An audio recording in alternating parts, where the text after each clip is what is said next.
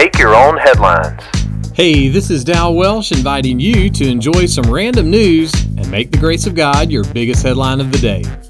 Today's podcast is sponsored by Moose's Shatterproof Pictures and the letter V. So, have you watched any baseball lately? Recently, in the eighth inning of a Major League Baseball game, a greater white fronted goose landed in the outfield. He was carefully caught by the grounds crew and then safely released.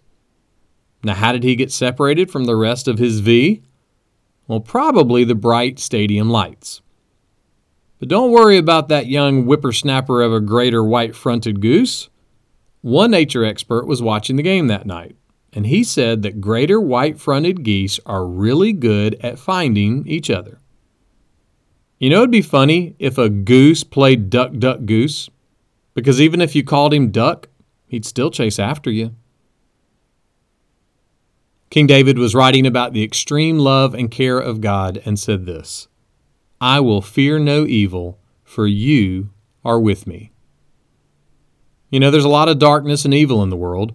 It's been that way for more than 3,000 years. But the king knew that he didn't have to be ultimately afraid of darkness and evil. Someone put it like this God is with us in our greatest afflictions. Painful as they are, as dark as the night may get, we know it is not too painful for God, and it is not too dark for Him.